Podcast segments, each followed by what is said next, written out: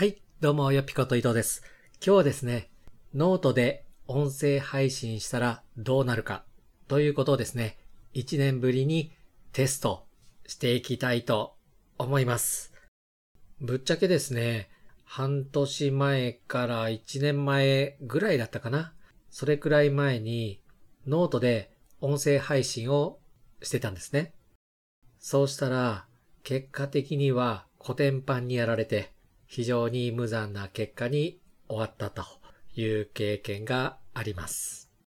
無残な結果というのはね、もう再生回数も全然伸びないし、いいねや好きもつかないと。いわゆる反応が全くない状態になりました。その時の理由や考察については以前お話ししたので今回は割愛しますけど、それからね、1年経って状況が変わったのか、どうかというのをですね、ぜひテストしてみたくて、今回音声配信をやってみました。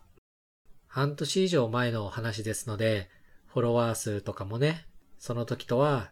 違いますし、読んでくれるフォロワーさんの属性も以前とは多少変わっているかと思います。その中でね、どういう風に変わっていくかというのが興味があって、今回ね、テストということで、前もって宣言することによって、リアルタイムで結果がみんなに共有できるんじゃないかなと思います。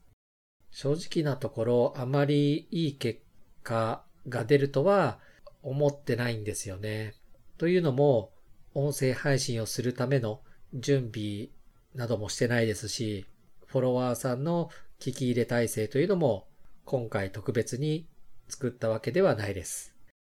いきなり音声を投下してどうなるかというテストになりますので、多分ね、そこまで反応はないんじゃないかなと。あとはテーマ的にはちょっと固めのテーマで投下しているので、その需要があるかないかというのもね、私自身非常に気になるところです。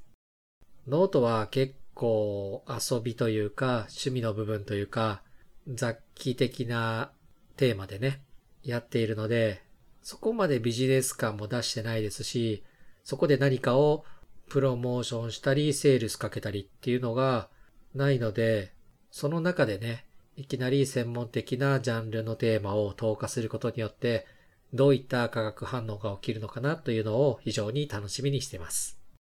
これに関してはまた終わった後に結果とともに考察していければと思いますし、まあこの場でね、話せるような内容だとは思うんですけど、まあまあ話せないような結果が出たら、また違う場所でひっそりと配信の方をしていきます。基本的にはノートはテキストで読む方が多いので、テキストで投稿する方が読まれやすいですし、反応も取りやすい。ノートという場で音声や動画を配信するというのは多少ね、ハードルが上がります。もともとね、有名人の方やツイッターなどからね、アクセスを引っ張ってるんだったら、そのあたりは関係ないかと思うんですが、ノートの中だけで勝負しようという時にはですね、音声や動画はちょっと厳しいのかなと感じています。